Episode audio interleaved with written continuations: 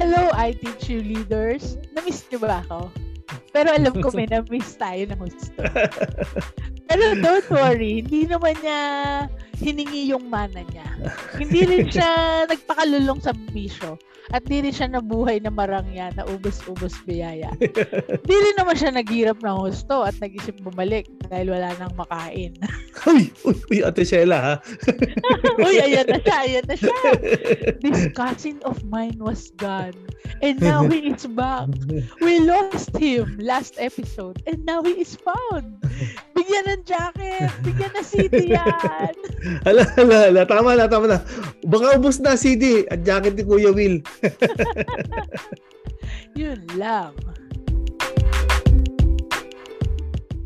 Kuya Nanding naman kasi kung saan saan ka nagpupunta. Babatiin pa naman kita noon ng happy birthday.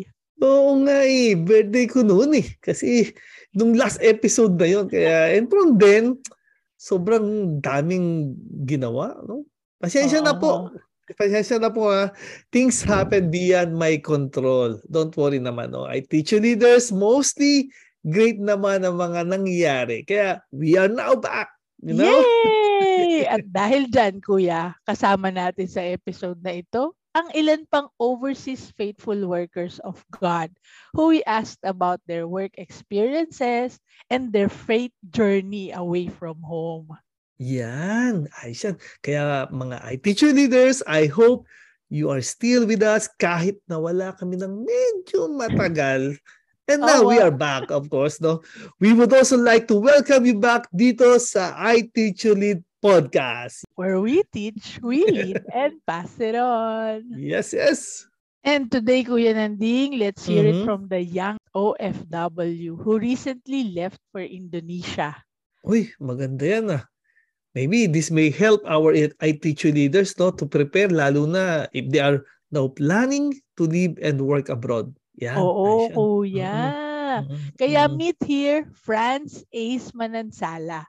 Mm-hmm. Here, he will share his experiences when he left the country. Umpisa pa lang, challenging na pala.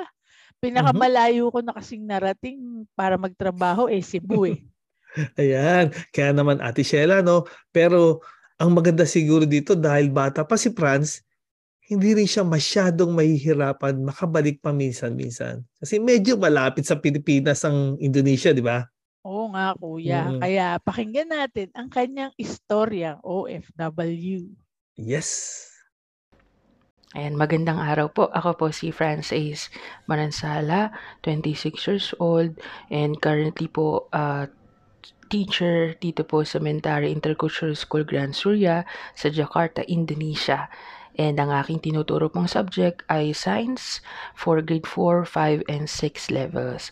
So, ang pinakamahirap po para sa akin is labanan po somehow yung, ano, no, yung um, homesickness. Kasi I'm that type of person po na talagang attached po sa family, since birth po, kasama ko po ang aking family hanggang ako po ay tumanda up until this moment na nag 26 years old po ako. And then this is really a very first time for me na magtrabaho po ng malayo po sa aking family. Most importantly po, nun talagang abroad po. This is really a first time po na makapunta sa ibang bansa.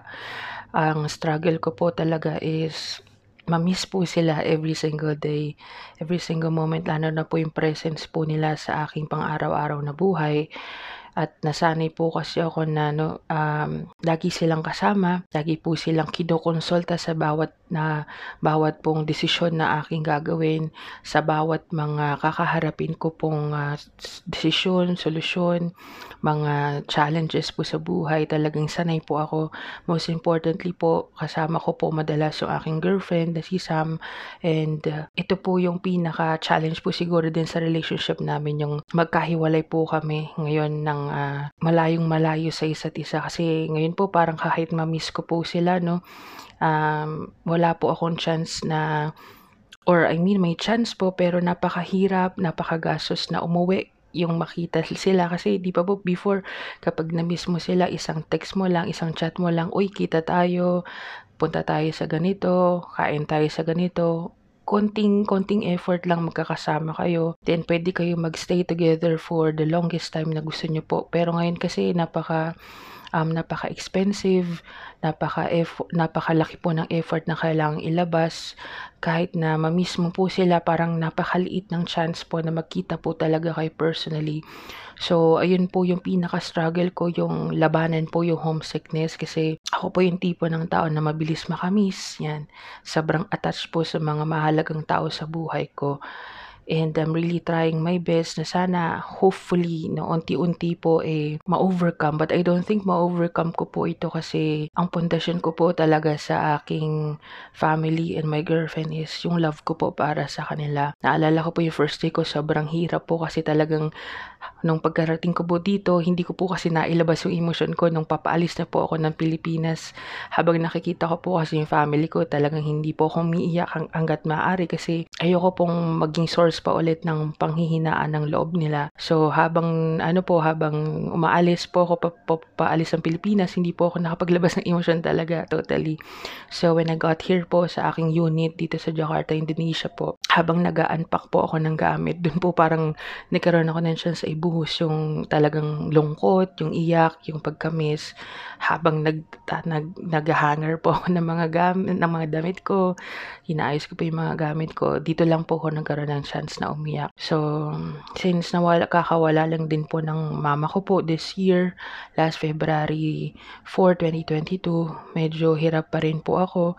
Hindi pa po ako totally recovered. Hindi pa rin po ako totally na nakapagluksa po para sa kanya kasi napakabilis po ng face gising after po ng uh, pagkawala niya, parang days bef- days po after, na-offer po sa akin yung job na magkaroon po ako ng opportunity na makapag-work po dito sa Indonesia. From February to March, tuloy-tuloy na po yung aking uh, pag-apply dito hanggang sa nandito na po ako ngayon. Napakalaking struggle po kasi syempre habang na-homesick po ako, yung challenge po and pressure na kailangan ko pong gampanan yung role po na naiwan ng aking mama kasi kailangan po bilang ako po ang uh, panganay, kailangan ko pong magsa sacrifice at gawin po ang lahat para makapag-provide po sa aking family. Lalo na po, ang pangarap ko po talaga ngayon ay eh, makapag-focus po sa pagpe-prepare po ng future para sa aming uh, bunsong kapatid po, sa aking bunsong kapatid na si Cheska po. So, she's going to be a college student already after how many months now po. Kaya kailangan po talagang doble effort, makapag-provide po sa family and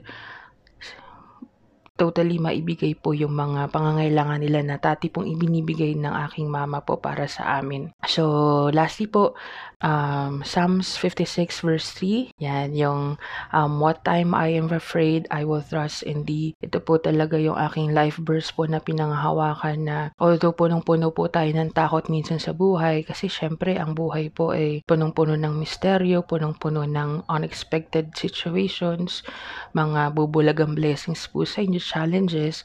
So, kahit na punong-puno tayo ng kaba, ng alinlangan, ng pangangamba po sa bawat pagkatok po ng mga bagay na ito sa ating buhay, ang pinangawakan ko po ay hindi po matatapos ang Panginoon sa patuloy po na paggabay at pagbibigay ng lakas ng loob sa akin. Ano man po ang mangyari, ano man pong hirap ang dumating, ano man pong struggle, ano man pong challenges itong uh, kakaharapin ko sa uh, panibagong yugto ng buhay po na ito, alam ko ang Panginoon po ay hindi po magsasawa na hawakan po ang aking mga kamay, bigyan ako ng lakas ng loob, bigyan binibigyan ako ng tapang sa araw-araw kahit na napanghinaan po ako ng loob. Alam ko ang Panginoon po ay lagi nasa likuran ko para subaybayan ako, para gabayan ako, samahan po sa bawat pagkakataon. Kaya po sana hanggat maaari tayo po mga OFW po, eh mahirap po, mahirap po mawalay sa family, mahirap po mag-isa. Pero at the end of the day, I know and I pray na mapagkatiwalaan po natin at mabigyan po natin ng pananampalataya ang Panginoon dahil ang lahat po na nangyayari sa ating mga buhay ay nakalinya na po sa mga magagandang planong inihanda ng Panginoon sa atin. Lahat po ng ito ay nakatadhana na at ito pong mga tadhana na ito para sa atin ay punong-puno ng pagpapala, pag-iingat at pagmamahal ng Panginoon. Kaya po hanggat maaari, magtiwala lang po tayo sa Kanya. And yun po yung aking pinanghahawakan na anuman pong mangyari, ang Panginoon po ay laging nasa aking tabi. Lagi ko po siyang pagkakatiwalaan dahil ang lahat po ay nakahanda ng naayon po sa Kanya. So ano pa pong hilingin natin kundi magtiwala na lang po sa Kanya. So salamat po and sana na-inspire po kayo kahit papano sa aking wanting sharing po. Thank you po for this opportunity and God bless po. Hopefully ma-meet ko po kayo personally. Thank you po. Ako po muli si France Ace and God bless you po. Stay safe. Terima kasih banyak. Wow! Galing! Ang galing sa sharing niya, parang nag-repeat ang performance sa isip at puso ko ah, when I left for Japan. Kasing edad niya ako noon eh. Di ba? Magkahalong fear at excitement ang feeling kasi work at biglang magigising ka, magigising ka talaga na on your own ka na. Di ba?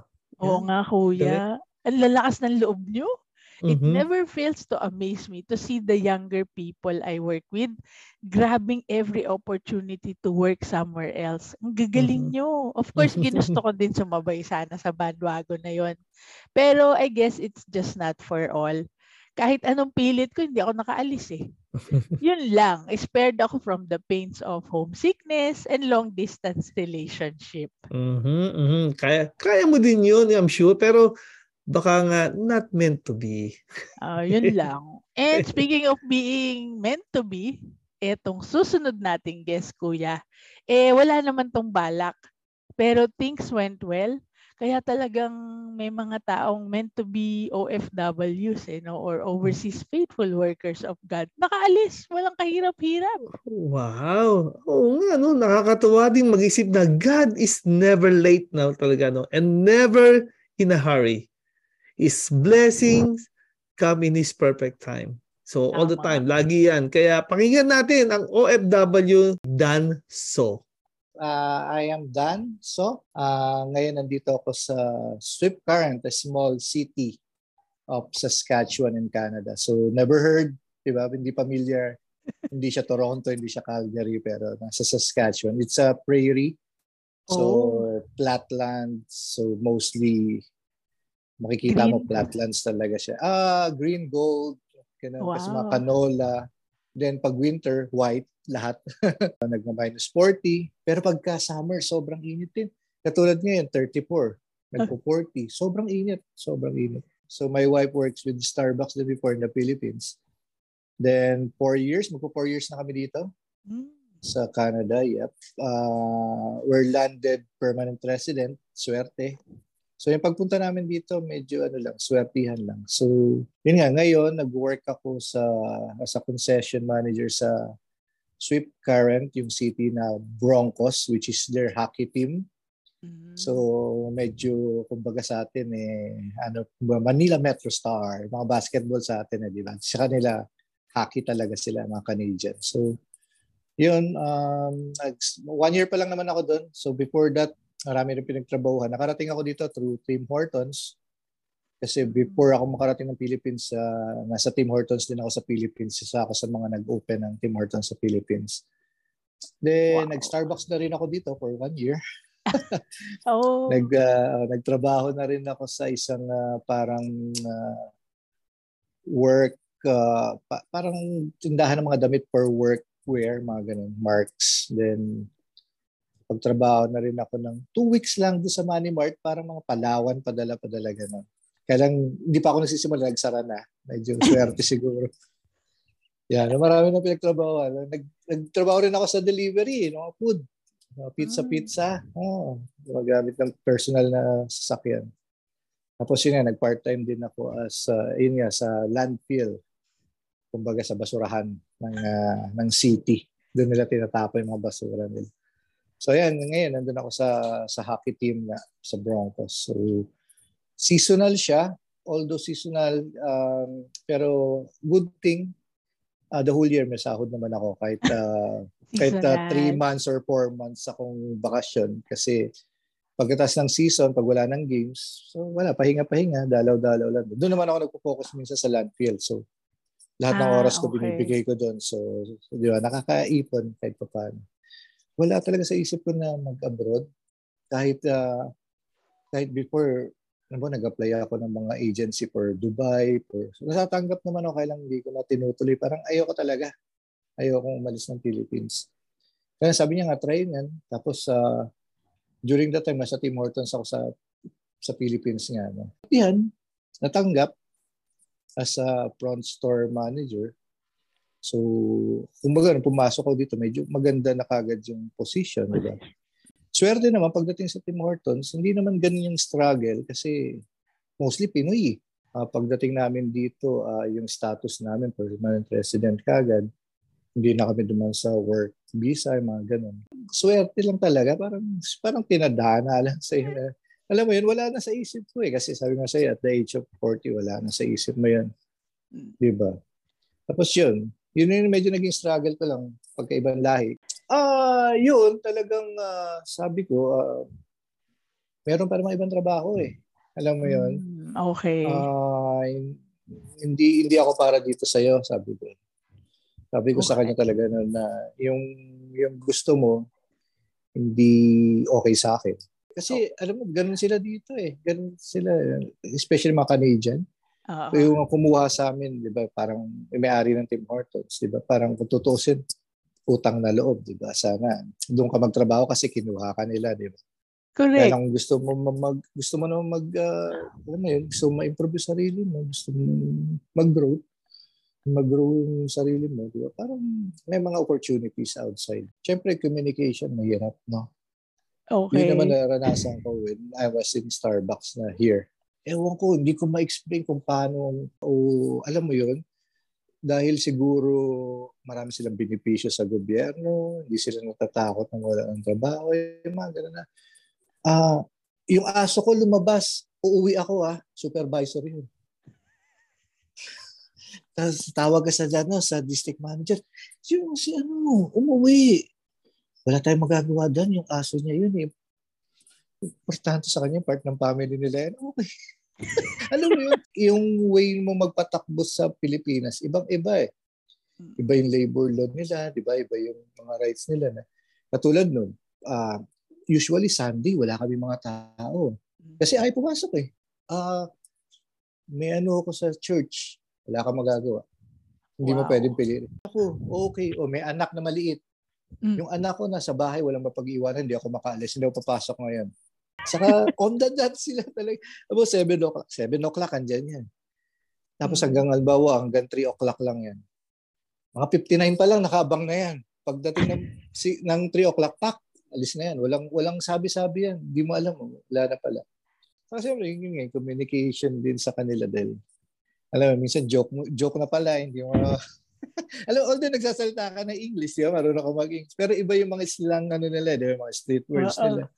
Kumbaga sa atin, magbitaw ka ng mga jokes na ganyan na Pilipino. Magkakaintindihan kayo, pero Pilipino. Sa mga Pinoy na, sa mga puti. Minsan na, joke ka na, katingin sila. Ano, ano, I'm, I'm serious. Gaganon yun. Yun nga, parang hindi mo, ano ba yung parang pag subordinate mo eh, syempre, sa Pilipinas, pag ganito, paggawa dyan, pag ganito ay, mataas, lilinisin mo yung, yung window. Ay, mataas, may fear of heights ako, hindi pwede. Okay, sige, ako na lang. Wala kang magawa. Yung mga ganun. Siyempre, pag pinilit mo yun, may right sila na ano, matumanggi sa mga trabaho. Hindi nila kaya. Alam, oo, oh, hindi nila kaya. Tulad ngayon, no, na work ko ngayon sa isang sa hockey club. Uh-huh. Puro puti, ako lang ang Pinoy doon. Mas, okay. mas maganda pa. Mas maganda para sa akin. Kasi, mm. ewan ko lang, no? Kasi yung naging ASM ko noon, parang, alam mo yung tinatawag ko nga na vulture? Oo. Oh. is wait, parang she's waiting for you to die. Ah. Sinet, sinet sa kanya ng ng DM. You don't need to report directly to them. Uh, uh, report directly to me. Mm. So alam mo yun, may mga report siya na diretso doon na hindi ko alam. So minsan tatawag na lang din doon. Oh, okay. So yun, medyo oh. isa rin yun sa mga reason nakapuno sa akin. Kaya umalis na rin ako dun sa. Kaya nga, minsan nag-usap kami ni Mrs. Mas maganda yung, alam mo yun, yung work mo na wala masyadong Pinoy. Mm. Kasi medyo, alam mo yun, maliit, lalo na dito sa amin, napakaliit ng ng population. Parang 16,000 lang ang tao dito. Ano mo, punta ka sa Walmart or maglakad ka lang dyan, babati mo, ay kilala ko to. Magkakilala kayo eh. Ah, uh, yan. Since nandito ako sa ano, nung nasa operations nga rin ako before, mostly Sunday, nasa work ako, so hindi kami nakapagsimba. Pero nung since nandito ako sa hockey team na, minsan may mga games ng Sunday, pero nakakasimba, weekly, nakaka, nakaka-church naman. Wow! Etong si Dan, Kuya Nanding, eh isa mm-hmm. sa mga nakasama kong leaders na malakas talaga yung wit and sense of humor. Wala sa kanya yung worst case scenario. Lahat sa kanya, Yahoo case scenario. Ayos ah. I must agree, no? Kita ko nga rin sa kwento niya na how humble he can be just to adjust in his environment and the people he works with, no? Kasi challenging talaga yan mag-adjust sa values and culture dito sa ibang lugar. At nakakatulong ng malaki ang positive disposition para mag-excel ka sa kahit anong position sa work. Yan ang importante. Amen to that. Mm, Totoo yeah. nga yan. Mm. And here's another guest, Kuya, na talaga namang very inspiring ang sharing.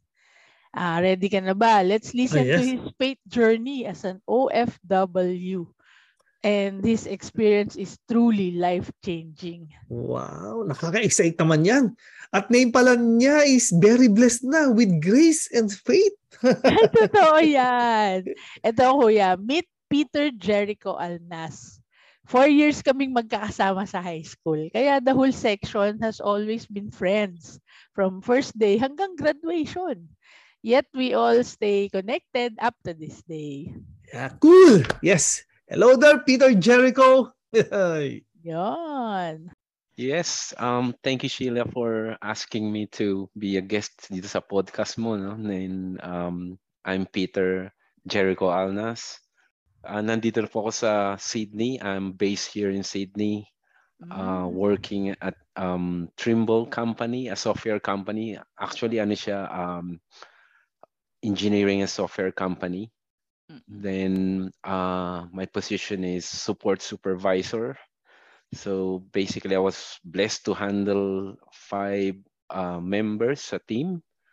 And uh, uh, for the last probably uh, I've been working in that company for 16 years. Wow. And, wow, tagal na, no? So yeah, the sec prob ano parang second company ko to sa Sydney. So mm-hmm. first yung uh, I used to do programming tapos kasi an IT IT uh, sa UST nag uh, BS Math major computer science din ako. Nag um nag-migrate ako dito sa sa Sydney dahil din si, si Tita ini-sponsor ako through yung ano nga yung spon- skilled skilled noon eh 20 years ago. Oh, that wow. was a long time.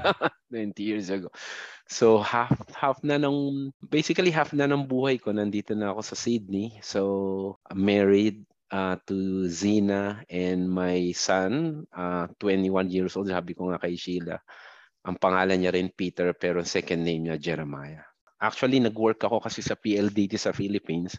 Then, yung work ko sa PLDT, yun din ang halos yung language na, programming language na nagamit ko. Yun din ang nagamit ko dito. Then, eventually, napunta ako sa support. Then, nakita nila yung potential. Then uh, inasa ko ng boss ko for this position. So I'm doing it now. So uh, nung una nga hesitant ako. Pero sabi ko why not?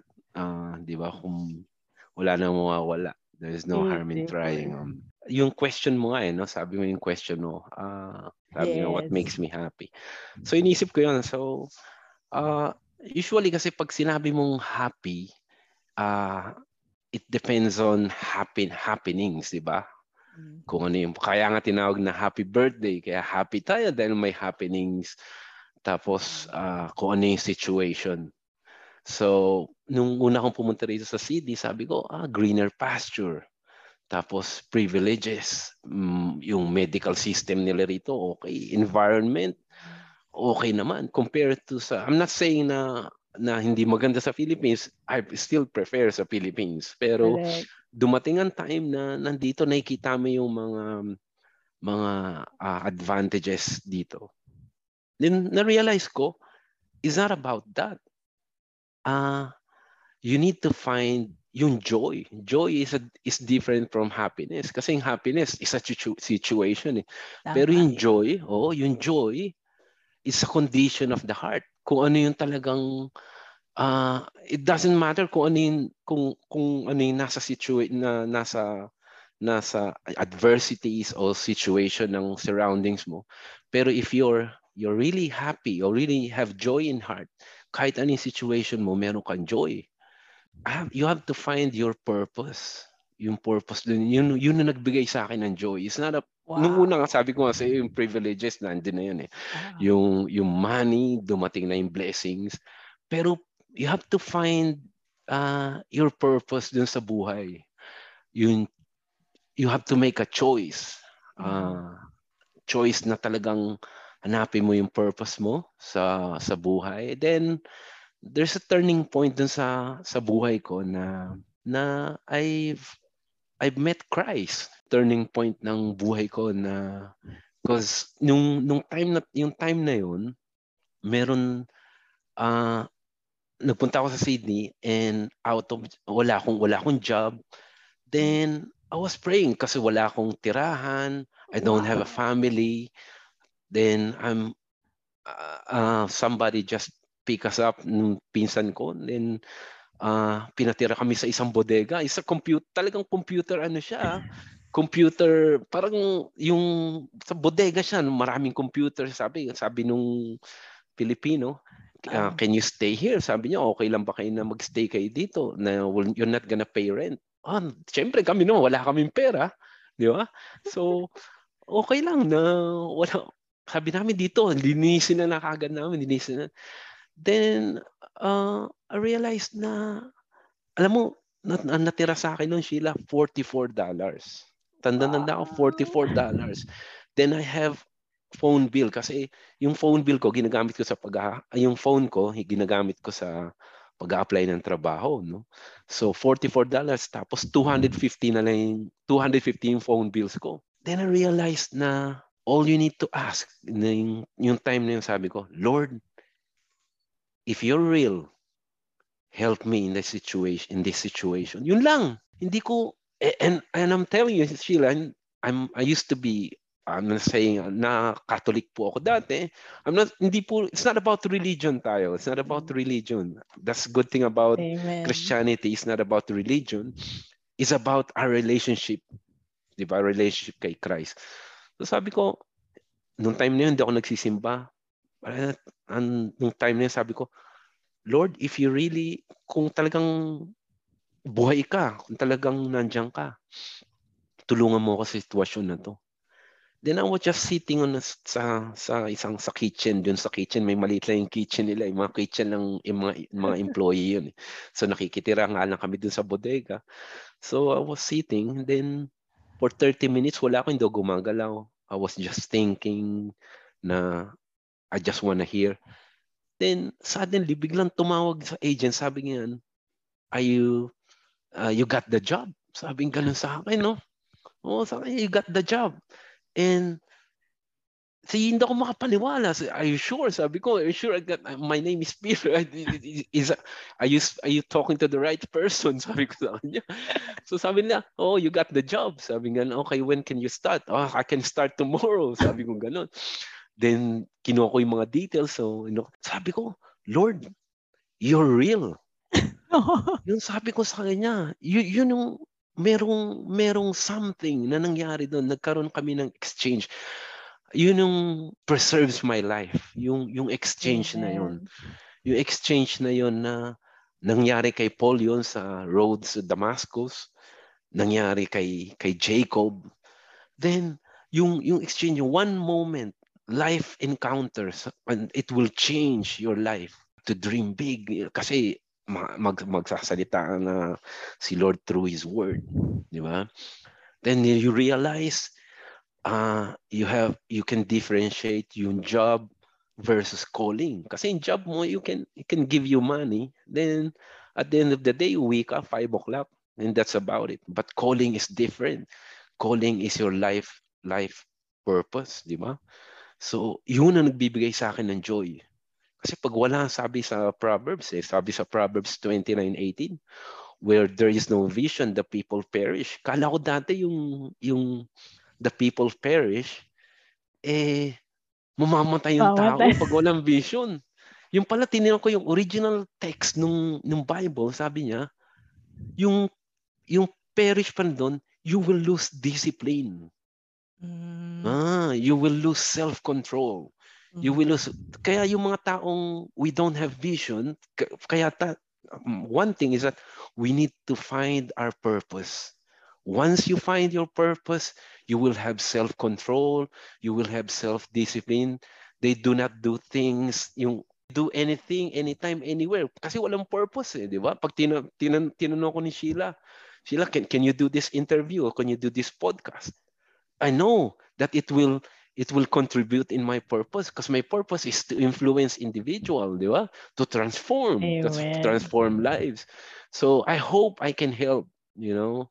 I hope this is not the last time kahit sino Ah. if, if, if it's not just a podcast if I meet someone sa sa sa kalye sa Pilipinas here sa bus uh, dito sa train station so I that's my purpose. I I know that's uh, uh, that's I'm refining it, but but day to day God is showing me how to get to, my- to that destiny. Sabi ni Lord sa sa mga it protects you from doing unnecessary things, di ba? Oo. Kasi righteous, right standing kay Lord. Eh. Right standing, ibig sabihin ng right standing, it's yung parang uh, if, according to His word, you're living according to His word, not according to the opinion of others, di ba? So, kung ano lang opinion, o, o- sometimes it's your op- opinion mo lang, di ba? Kasi yung purpose makes makes your life simple, eh, di ba? Pagka nandun na, pag na, filtered na yung vision mo, yung filtered kasi. Kasi ayaw mong i-waste yung time mo, and ay, ayaw ko naman i-waste yung time mo, Sheila, and yung mga yung mga subscriber mo, di ba? Ah, I hope that they will find that they will learn something, 'di ba? Para kang naalala ko nun si Jesus noon, no? Sabi niya, they trying to make him a king kasi nagkaroon siya ng miracle, 'di ba? Sabi niya, oh, we want a new king kasi sabi nila, you you will be the king of the Jews. Pero sabi ni Jesus Christ, sabi niya, hindi. Because my purpose is to sa cross, 'di ba? After the cross, sasabi niya, I want, hindi ito ang purpose ko. Oo, sa, sometimes the mob, yung pressure ng mob, di ba? Mm. Ipi-pressure ka sa tao, ito gawin mo, gawin mo. Pero pag alam mo yung purpose, no. You can say no. Kasi, ano, yung future, sabi nga nila, the future of the seed is inside the seed. Yun naka, isa pa sa akin eh. So, sabi nila sa akin dati, mababa na yung ano mo. Ang tawag doon, mab- sobrang baba na ng low IQ mo. Sobrang baba ng low IQ mo. Then sabi ko, di wala na. Yung mga tao palang low, mababa ang low IQ, eh wala na pag-asa. Hindi, sabi ni Lord, the future of the seed is inside the seed. So, Oh. He already, He prepared yung future mo and put it inside you. At no one, no one else can steal it. But you yourself cannot miss it, di ba? When I look uh, dun sa mga sa mga tao, hindi ko tinitingnan yung weaknesses nila. Hindi ko in- tinitingnan yung immaturity sila. Tinitingnan ko yung yung future nila. Mm. Di ba? Yung magiging kung ano sila magiging in the future. They will they can they will start small from now, di ba? Mhm. They they probably ito lang yung ito lang yung nakikita natin. But they will grow like a tree, di ba? Yung yung seed, yung apple seed naging naging tree, di ba? In leadership, I believe in leadership by grace. Mm. Grace is grace is not you don't deserve it, but God equipped you. So if you if you lead, you cannot.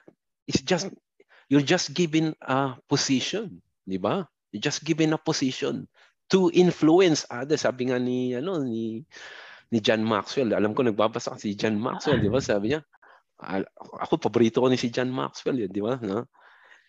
Leadership is influence, di ba? True. You influence people. You you add value sa kanilang buhay. So by grace. So you're you're insufficient. Hindi ka rin that's why if you look at yung sa mga tao, you cannot oh hindi niya nagawa yan. How? Paano bakit hindi niya nagawa yan? How can I help? How can I grace this person? How can I help this person?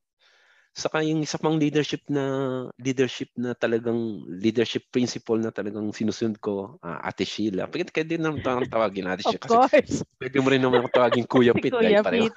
uh, Psalms 78, 72. Sabi niya, mm. David shepherded them with integrity of heart, with skillfulness, skillful hands he led them. So hindi lang pa pwedeng as a leader, hindi lang pa pwedeng integrity. I know it's it's important na meron kang integrity, meron kang passion, no? Meron kang your truthfulness, may, uh, respect. Mm-hmm. Uh, you respect others. But there's also skillfulness ano, skillfulness of your hands. So you have to learn, you have to read. So alam mo, dati hindi ako marunong, ayoko magbasa. But this leadership, hindi lang pa pwedeng mabait ka, hindi lang pa pwedeng meron makatao. kang makatao ka, hindi pa pwede. But you have you have skills. You have to learn.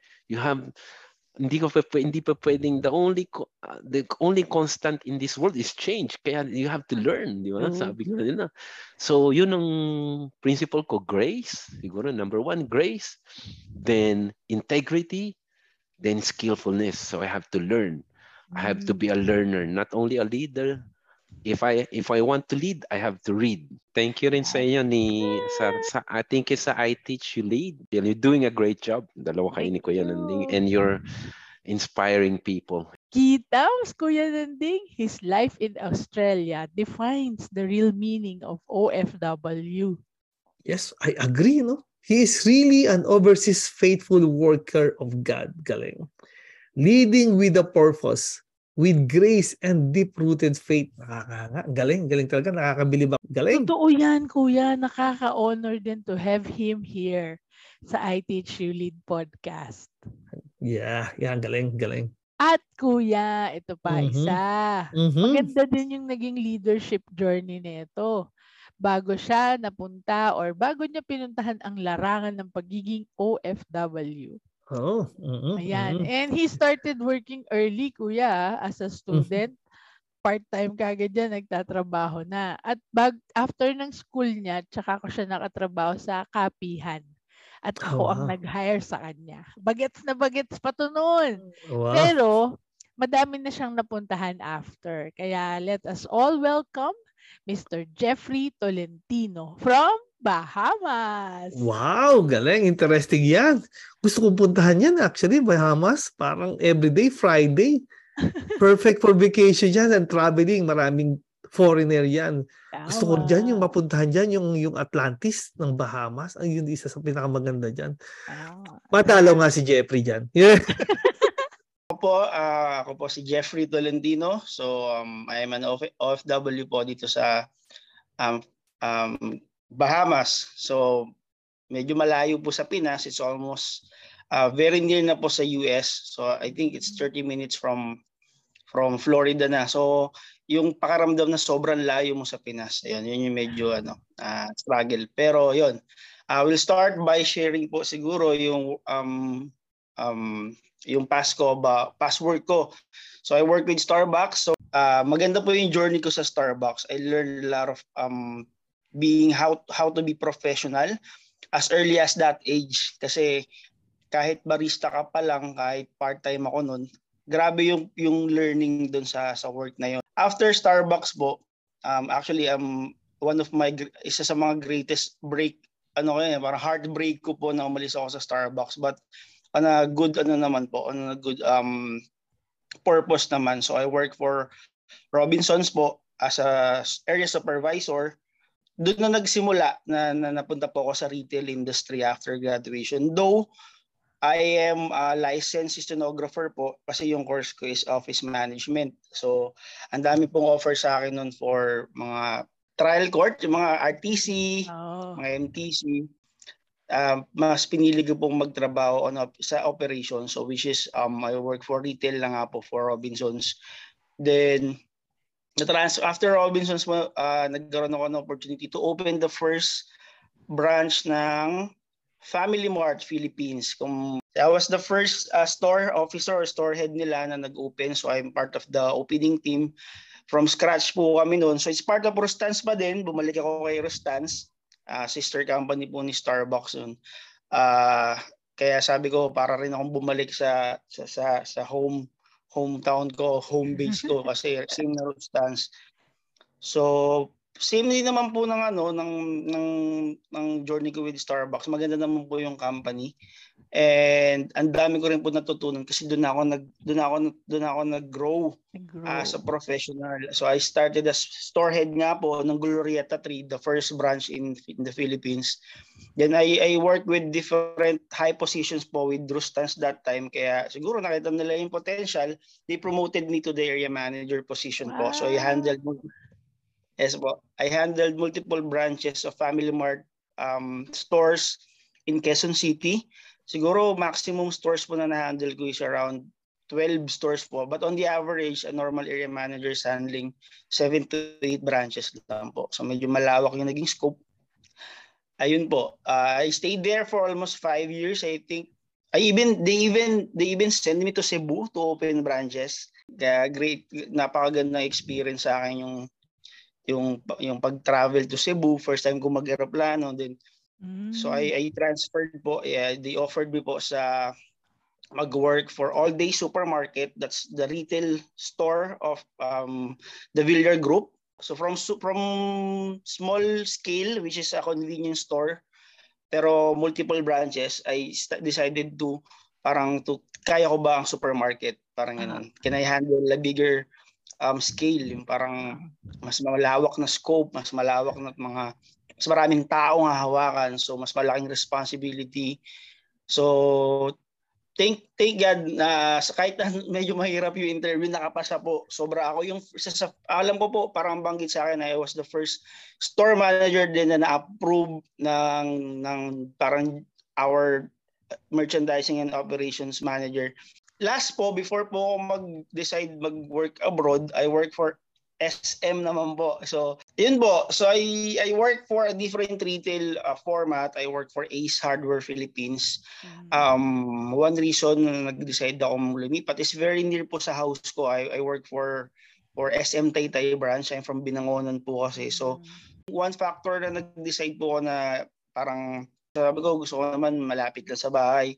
So nagkaroon ng opportunity for SM Ace Hardware nga po. Then, different retail siya. So, sabi ko gusto ko i-try, hindi naman supermarket. Pinili ko munang lumapit sa family ko kasi parang mula nung graduate ako, mula nung working student ako, lagi na ako wala sa bahay. So, dumating po itong si, ano, yung opportunity, meron po sa akin nag-message sa LinkedIn. Uh, yun nga po, in-offeran ako to be one of the assistant store manager or store manager po dito sa Bahamas. Mm. So, yung initial ko pong ano doon, yung initial ko pong parang Um, Offer. parang yung I mean, yung initial po na pagtanggap ko dun sa messages, ah, hindi po talaga ganun kalalim na parang wala naman sa plan ko mag-abroad.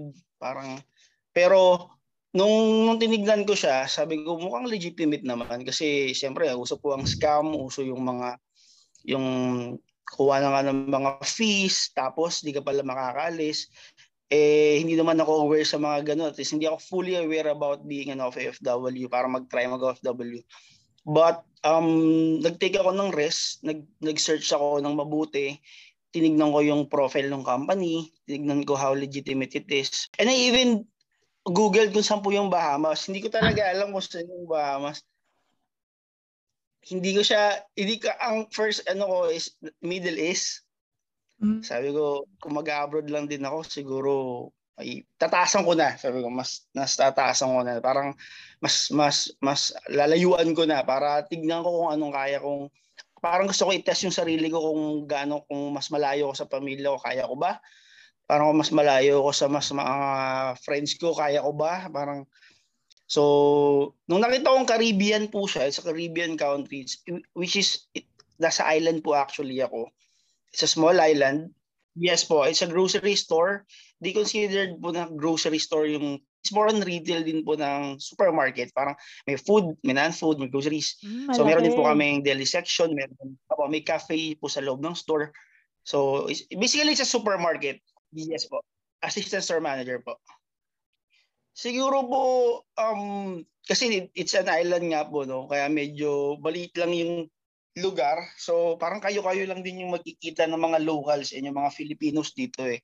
So lagi kayong magkikita. Pero ang ibang ang ang struggle nga po doon siguro yung yung work ethics po ng locals kung paano ka makikipag ma, paano mo ma-apply yung learnings mo from the Philippines sabi ko yun yung challenging part eh sabi ko kasi ako may ako sa challenge eh hindi ako basta-basta sumusuko kaya sabi ko ba, kaya ko naman makipagsabayan kahit ibang lahi, sabi ko. Iba yung iba yung in-expect ko dito, sabi ko, advance advance na sa US, sa ano, sa abroad ka ako kasi near US. Medyo hindi po, medyo nga po, medyo naiwan sila dito in sa pagdating po sa systems. Uh, unlike sa Philippines, meron na tayo mga ordering sa trabaho, meron tayong mga ordering um, applications, Okay. Dito po sa company ko, I think most of the companies here naman po, wala pang masyadong, hindi pa masyadong techy. Kaya sabi ko, hindi na to bago sa akin. Sabi ko, parang, parang bago rin ulit. Kasi, umorder po kami, um, through Excel file lang. So, medyo uh, hindi pa po ganun updated. But um, I think may wino-workout naman na po kasi nga po we're, we're, we're growing. We're opening our third store in the, in in the capital sa in, sa capital po kasi in Naso. Ano eh, startup ulit magbubukas ng branch. Sabi ang lakas po talaga ng pakaramdam. Pero that will be a great experience for me to open a branch po na na from from the scratch yung from from alam niyo po mag-set up in terms of siguro pagiging masipag. Wala pong mag siguro dahil first country ka pa lang naman po. Hindi ko makukumpara ang sipag ng Pilipino. Sobrang layo. Ko, siguro that's why they're getting people from other countries. Kasi we have a lot of Filipino doctors po rito. 80 to 85%, baka 90% of doctors are from the Philippines. Doon ako nagkaroon ng sabi ko, ah, siguro, siguro, siguro dahil they're getting people from Philippines. Kasi parang na yung blessing. Kasi kung masisipag sila, di sila kukuha ng tao sa Pilipinas. Sabi ko, wala pong Filipino. It's only me.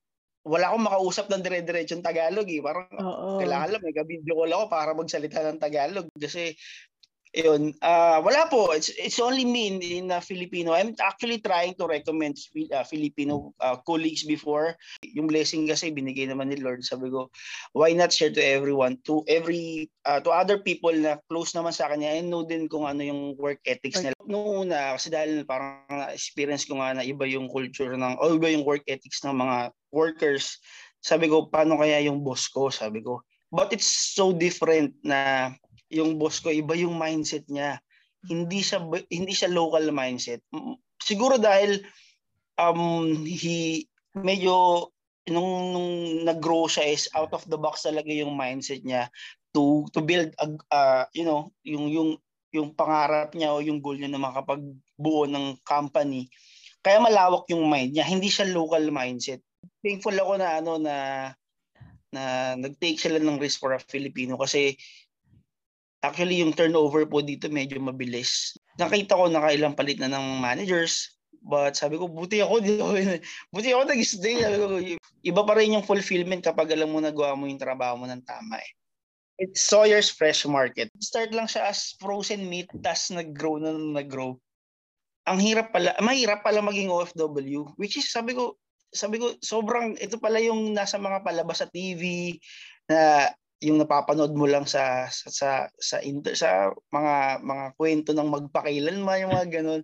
Sabi ko, totoo pala. Sabi ko na kailangan yung pananampalataya mo mat, mata, ma, malawak, mataas, saka matatag kasi malungkot totoo, malungkot. Kaya kailangan meron kang sandalan kasi actually po para sa akin yun nga po yung yung ano lang, yung pinangangawakan ko is God is on your side. Nandiyan siya palagi kasi sa lahat ng decisions ko na ginawa, mag-transfer ng company, mag, mag, mag, mag-grow sa ibang company, then maging OFW. Sabi ko yung, alam ko 100% present siya. Parang this is one of the biggest blessing, no? Do lalayo ka sa family mo. Pero itong blessing na to, malaki magiging impact sa buhay ko, sa, sa mga tao sa paligid ko, sa family ko especially, sa sa friends ko sa Pilipinas din. Yung pwede nating matulungan um, financially, yeah, hindi naman po, parang sabi ko, hindi ako makakatulong, wala akong pera eh. Um, being said nga po na medyo malungkot, talagang malungkot, eh, sabi ko nga po kanina, God is always on our side. uh, siguro it's not just the the internet or just the social media or just um, yung cellphone o yung pagtawag yung magiging greatest communication. Para sa akin ang greatest communication po is yung yung faith eh. Yung kahit malayo yung friends mo, kahit malayo yung family mo, isa lang naman yung isa pa rin yung nasa taas. Medyo kasi ang lahat naman tayo nasa kanya kahit malayong malayo ka.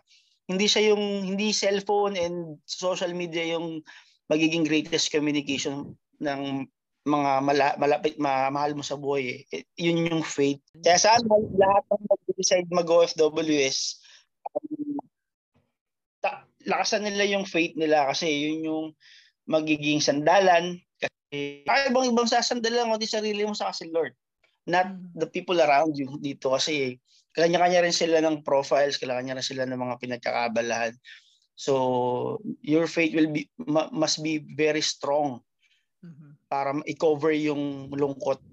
Para sa akin po, you need, to, you need to be committed po. Committed. Kasi kapag nakafocus ka dun sa sa sa trabaho mo, sa pagiging leader mo, at committed ka dun sa ginagawa mo, mahahatak mo sila eh. Grabe tong tao na to magtrabaho, sobrang committed. Parang, kung ako yun, parang kailangan ganun din ako ah. Di ba? So ma- ano mararamdaman niyo ng ano yung mga tao sa paligid mo, yung commitment mo sa trabaho. So hindi naman siya dahil sa posisyon mo, um, but makikita nila kung paano ka maging committed dun sa ginagawa mo. Eh. As a professional worker, as a professional leader, um, mabigat yung yung yung responsibility kaya dapat mas maging committed ka. Ang galing. Ang galing. Nakakahanga din itong si Jeffrey, no? Ang tatag. Ang, talaga ang tatag ng loob niya. At saka yung faith niya. Yung faith niya talaga. Iba talaga. Iba talaga yung persevering tsaka yung faith niya talaga. All the best sa'yo, Jeff. Galing. Yeah. Enjoy your blessings. And mm. keep on sharing and blessing others too, Jeff. Remember, people come and people grow. There's no other way but to get better and better in every way. Ayan, Kuya Nanding. We have reached the end na ulit. Oo nga. Happy 16th episodes! Pasensya lang talaga, medyo natagalan tayo ha. Pero di ba nga, delays do happen to teach us all to pray, wait, and prepare. Amen! Kaya abangan ng mga susunod na episodes ha, kung saan recent learning experience will be shared. Ayos, kuya. Parang nag-iipong ka pala ng learning experiences to share. Ha? Maganda yan. But for uh-huh. the moment, we would like to thank all our IT True leaders who patiently waited for us to listen and mm-hmm. finish this episode. Salamat din sa lahat ng mga nag-take time to share and record with us about their OFW stories. Sobrang salamat sa inyo, Franz, Dan, Peter Jericho, and Jeffrey. Wow. Oo nga, maraming maraming salamat sa inyo. Ha? Parang nabitin lang ako sa mga kwento nyo.